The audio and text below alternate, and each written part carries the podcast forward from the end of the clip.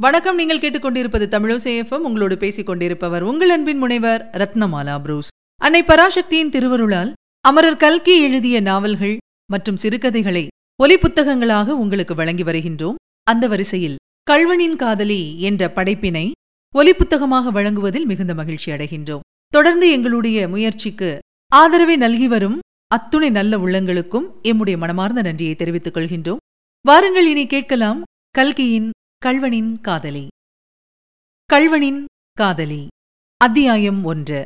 பறித்த தாமரை. பூங்குளம் என்று அந்த கிராமத்துக்கு பொருத்தமாய்த்தான் பெயர் அமைந்திருந்தது. நீர்வளம் நிறைந்த ஊருக்கு உதாரணம் வேண்டுமானால் பூங்குளத்தைத்தான் சொல்ல வேண்டும். ஆடி ஆவணி மாதத்தில் ஊருக்கு வெளியே சென்று பார்த்தால் குளங்களிலும் ஓடைகளிலும் வாய்க்கால்களிலும் வயல்களிலும் தண்ணீர் நிறைந்து ததும்பி அலைமோதிக் கொண்டிருக்கும். எங்கெங்கும் ஜலமாகவே காணப்படும். இந்த ஊருக்கென்று அவ்வளவு புஷ்பங்களும் எங்கிருந்து வந்து சேர்ந்தனவோ தெரியாது. குளத்தை தாண்டி அப்பால் போனோமோ இல்லையோ? கொன்றை மரங்களிலிருந்து சரம் சரமாய் தொங்கும் பொன்னிற புஷ்பங்கள் கண்ணை கவர்கின்றன. அந்த மங்களகரமான மஞ்சள் நிற பூக்களிடம் சிவபெருமான் அவ்வளவு காதல் கொண்டிருப்பதில் ஆச்சரியம் என்ன? அப்புறம் இந்த பக்கம் பார்த்தோமானால் வேலி ஓரத்தில் வளர்ந்திருக்கும் பொன்னரளி செடிகளில் பொன்னரளிப் பூக்கள் கொத்து கொத்தாய் பூத்திருப்பதை காண்கிறோம். அத்தகைய பத்தரை மாற்று பசும் பொன்னின் நிறம் அந்த பூவுக்கு எப்படித்தான் ஏற்பட்டதோ என்று அதிசயிக்கிறோம். வேலிக்கு அப்பால் நெடிது வளர்ந்திருக்கும் கல்யாண முருங்கை மரத்தை பார்த்தாலோ அதிலே இரத்தச் சிவப்பு நிறமுள்ள புஷ்பங்கள் குலுங்குவதை காண்கிறோம். சமீபத்திலுள்ள அந்த சிவன் கோயிலைத்தான் பாருங்கள் கோயில் பிரகாரத்தில் மதிலை அடுத்தாற்போல் வளர்ந்திருக்கும் பன்னீர் மரங்களிலே அந்த பன்னீர் புஷ்பங்கள் எவ்வளவு அழகாயிருக்கின்றன! பச்சை பசேல் என்ற இலைகளுக்கு மத்தியில் இந்த வெண்ணிற மலர்கள் எப்படி சோபிக்கின்றன? அடுத்தாற்போலிருக்கும் பவளமல்லி மரத்தையும் அதன் அடியில் புஷ்ப பாவாடை விரித்தாற்போல் உதிர்ந்து கிடக்கும் பவளமல்லி பூக்களையும் பார்த்துவிட்டாலோ? ஏன் அப்பால் போவதற்கே நமக்கு மனம் வருவதில்லை. ஆனாலும் மனத்தை திடப்படுத்திக் கொண்டு அதோ சற்று தூரத்தில் தெரியும் குளக்கரையை நோக்கி செல்வோம்.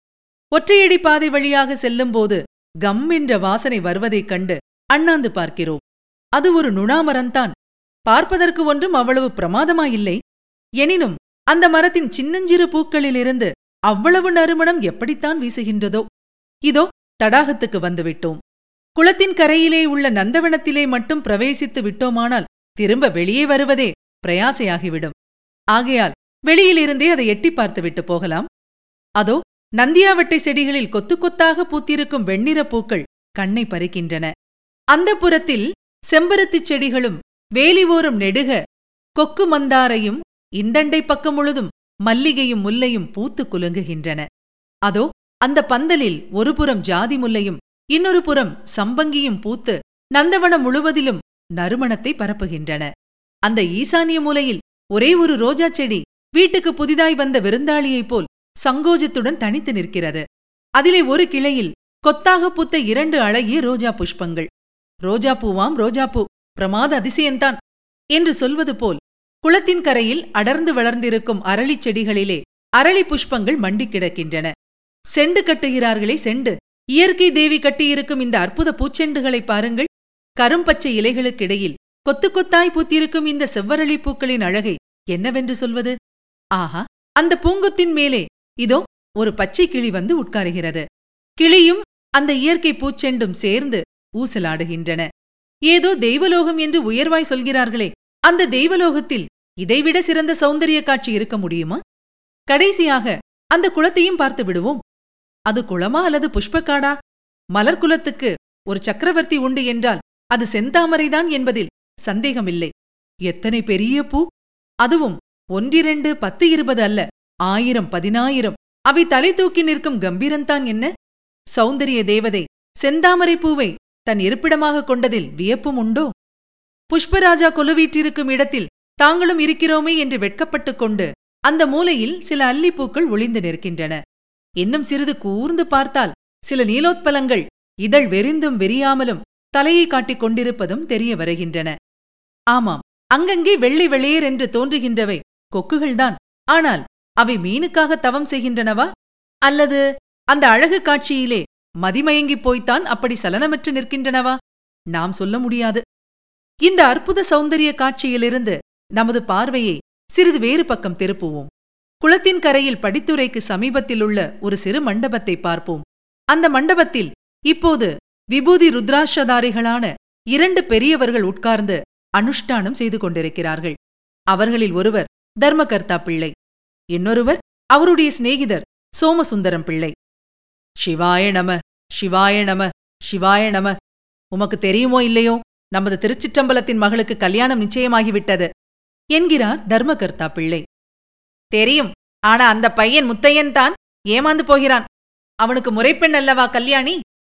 முறைப்பெண்ணாவது ஒன்னாவது சுத்த தருதலை பையன். ஒரு காலனா சம்பாதிக்க யோகியதை இல்லை. அவனுக்கு யார் பெண்ணை கொடுப்பார்கள்? இருந்தாலும் அவன் ரொம்ப ஆசை வைத்திருந்தான். காத்திருந்தவன் பெண்ணை நேற்று வந்தவன் கொண்டு போன கதைதான். இப்படி இவர்கள் பேசிக் கொண்டிருக்கையில் அந்த மண்டபத்தின் அருகே ஓர் இளைஞன் வருகிறான். அவன் காதில் மேற்படி பேச்சின் பின்பகுதி விழுகிறது. அவர்கள் பாராதபடி அந்த மண்டபத்தின் மேல் ஏறி உச்சியை அடைகிறான். அந்த இளைஞனுக்கு வயது இருபது இருபத்தி இரண்டு இருக்கும்.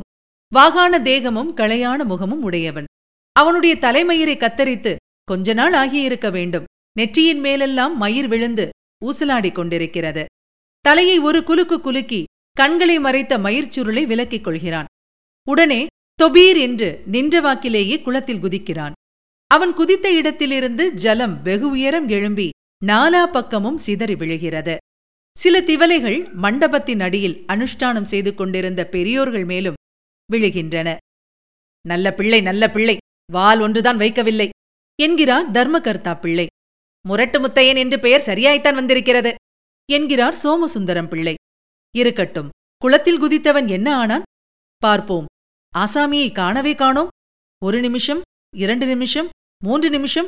ஐயோ முழுகியே போய்விட்டானே. ஒரு கணம் நமது நெஞ்சு துணுக்குறுகிறது. இல்லை அதோ ஜலத்தின் குமிழி வருகிறதே. கொஞ்ச தூரத்தில் நாலைந்து எருமை மாடுகள் சுகமாய் படுத்துக் கொண்டிருந்த இடத்தில் முத்தையன் ஜலத்துக்கு வெளியே தலையை தூக்குகிறான். அந்த எருமைகளின் வாலை பிடித்து முறுக்கி விரட்டுகிறான். அவை கரையேறி நாலா பக்கமும் ஓடுகின்றன. மண்டபத்திலிருந்த இரண்டு பெரிய மனுஷர்களும் அடடே அடடே என்று கூவிக்கொண்டு எழுந்து அந்த மாடுகளை நோக்கி ஓடுகிறார்கள். முத்தையன் அங்கிருந்து நீந்திச் சென்று குளத்தில் தாமரைகள் பூத்திருக்கும் இடத்தை அடைகிறான். ஒரு தாமரை பூவை பறிப்பதற்காக அதனிடம் அணுகுகிறான். என்ன பிரம்ம இது? பூ இருந்த இடத்திலே ஒரு இளம்பெண்ணின் சிரித்த முகம் காணப்படுகிறதே. முத்தையன் தலையை ஒரு தடவை குலுக்கியதும் முகம் மறைந்து மறுபடி பூ ஆகிறது. முத்தையன் அந்த பூவை அடிக்காம்போடு பலமாக பிடித்து இழுத்து பறிக்கிறான். அப்பா என்ன கோபம்? என்ன ஆத்திரம்? கோபத்தையும் ஆத்திரத்தையும் அந்த பூவினிடமா காட்ட வேண்டும்? பூவைத்தான் பறிக்கலாம். மனதிலுள்ள ஞாபகத்தை அந்த மாதிரி பறித்து எரிந்துவிட முடியுமா? முத்தையன் பூவுடனே இரண்டு தாமரை இலைகளையும் பறித்து சுருட்டிக்கொண்டு கரையேறுகிறான். கிராமத்தை நோக்கி நடக்கிறான். அவனை பின்தொடர்ந்து நாமும் செல்வோம். நீங்கள் இதுவரை கேட்டது கல்கியின் கல்வனின் காதலி. வழங்கியவர் உங்கள் அன்பின் முனைவர் ரத்னமாலா புரூஸ். மீண்டும் அடுத்த அத்தியாயத்தில் சந்திக்கலாம். தொடர்ந்து இணைந்திருங்கள். இது உங்கள் தமிழோசை எஃப்எம் இதெட்டு திக்கும். எதிரொலி கட்டும்.